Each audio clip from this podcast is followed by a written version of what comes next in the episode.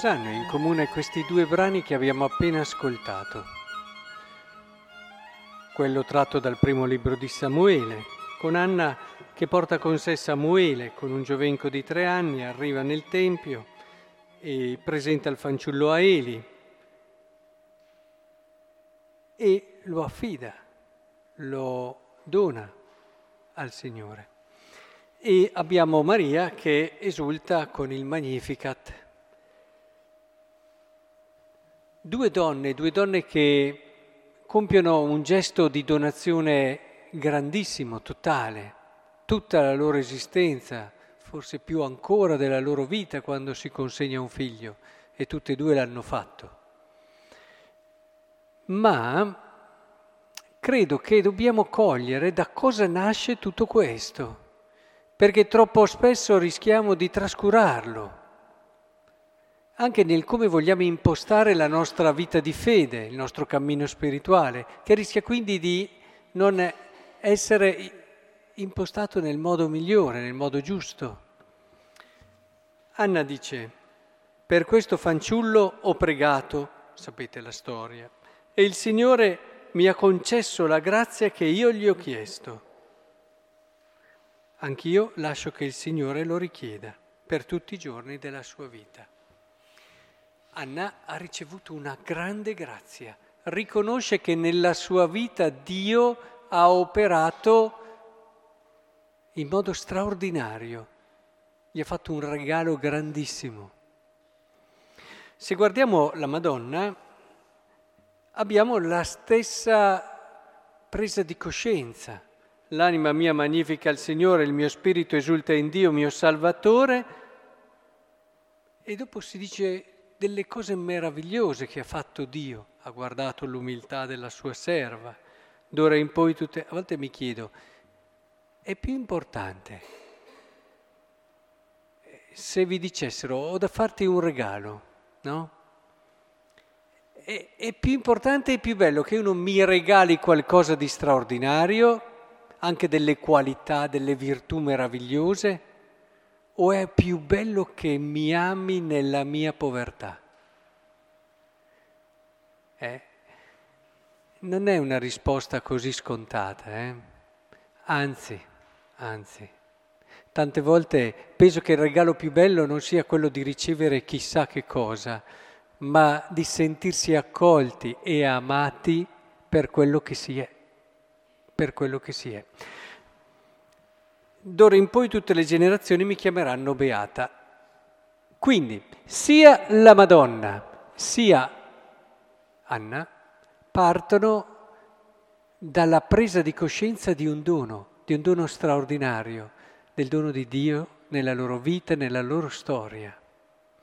Questo è il modo di impostare in modo corretto la propria vita interiore, il proprio cammino di fede, perché abbiamo persone, soprattutto persone anche generose, di solito persone generose. Sappiamo che questo è stata anche un po' la tentazione di Pietro, che era un uomo generoso, eh, che anche di Paolo per certi versi, e vi spiegherò nei testi da cui si eh, deduce questo. Quindi le pilastri della Chiesa hanno corso questo rischio, non illudiamoci di saltarlo noi.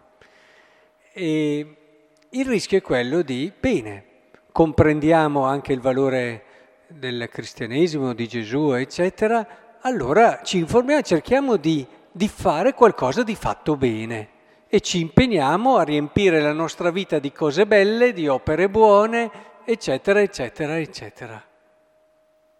Attenzione, non è così che si imposta. Ti accorgi che c'è qualcosa di speciale in quel persona, in quel Gesù, in quel... Bene, allora non devi preoccuparti di capire che cosa devi fare di bello come prima cosa. E non devi darti da fare. Questo, se si fa così, porta con sé tantissime eh, conseguenze che spesso ci impediscono di vivere in modo libero la nostra esperienza di fede.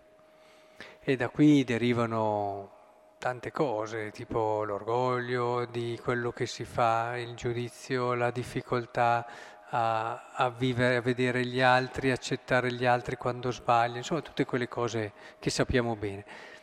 E vuoi davvero impostare bene la tua vita spirituale? La prima preoccupazione non è quello che devi fare, la prima preoccupazione è darti da fare per scoprire il dono di Dio. Il dono di Dio nella tua vita, datti da fare, dedica tempo, dedica ore di preghiera, dedica, vai a, a ripensare alla tua vita, fatti aiutare da altri per ritrovare quello che ti sei dimenticato, ma trova a tutti i costi quei luoghi dove Dio ti ha fatto sentire la sua predilezione per te e ti ha fatto sentire che ti ha scelto. Finché non trovi quella cosa lì, quello che tu farai di bene sarà sempre relativo, soprattutto non sarà vissuto con lo spirito e la libertà giusta. Vai a cercarlo, vai a cercarlo, prega per cercarlo, apri il tuo cuore, impegnati sì nel fare la, anche opere di carità e d'amore, ma per andare a cercare quello lì, perché più tu apri il cuore nell'aiutare gli altri, più ti rendi conto di che cosa può aver fatto Dio a te.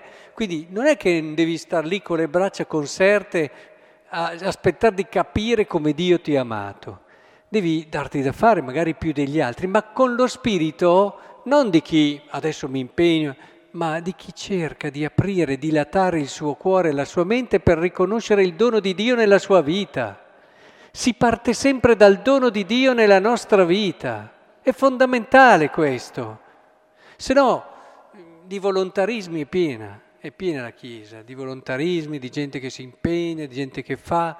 Poi dopo alla fine effettivamente si vede poco la differenza tra questi e quegli altri, fanno tutti, basta impegnarsi, basta essere brave persone. È un po' riduttivo, eh? Un po' riduttivo, che sicuramente ci siano tante buone persone, e questo è vero, anche meglio a volte di gente che viene in chiesa anche fuori, è altrettanto vero. Ma attenzione, attenzione, non riduciamo il cristianesimo a facciamo delle cose buone. Eh? Il cristianesimo parte da Dio, parte dal suo dono. E allora perché dobbiamo pregare e pregare tanto? Per cercare quel dono lì. Perché dobbiamo impegnarci a farla? Per cercare quel dono lì, per aprire il cuore, riconoscerlo e spalancare il nostro magnificat, spalancare il nostro cuore, il nostro canto e gridare il nostro magnificat, diciamo meglio. È, è proprio lì, perché tutto parte da questo. Anna ha ricevuto e ha scoperto il dono di Dio nella sua vita ed è arrivata ad una donazione totale. Maria altrettanto. Se non arriviamo qui, noi faremo tante cose belle nella nostra vita, ma non daremo noi stessi, capite? Cambia molto. Riempiremo di tante opere buone il nostro paniere, ma alla fine manca il dono che Dio vuole, cioè il dono di noi. Ma noi non ci doniamo finché non ci sentiamo prediletti e amati da qualcuno. È fatto così l'uomo. E allora faremo magari anche tante opere buone, ma rimarremo sempre lì, rimarremo sempre lì. Queste due donne hanno dato tutto, hanno dato il figlio anche, quindi ancora più del tutto. E, ed è importante che comprendiamo questo. Questo vuol dire impostare bene il proprio cammino di fede, impostarlo in modo corretto, maturo. E allora non limiteremo quello che dà, perché è sempre un dare parziale magari anche tante cose, tanto tempo, ma parziale. Quando invece partiamo dal dono di Dio, arriviamo a dare tutto.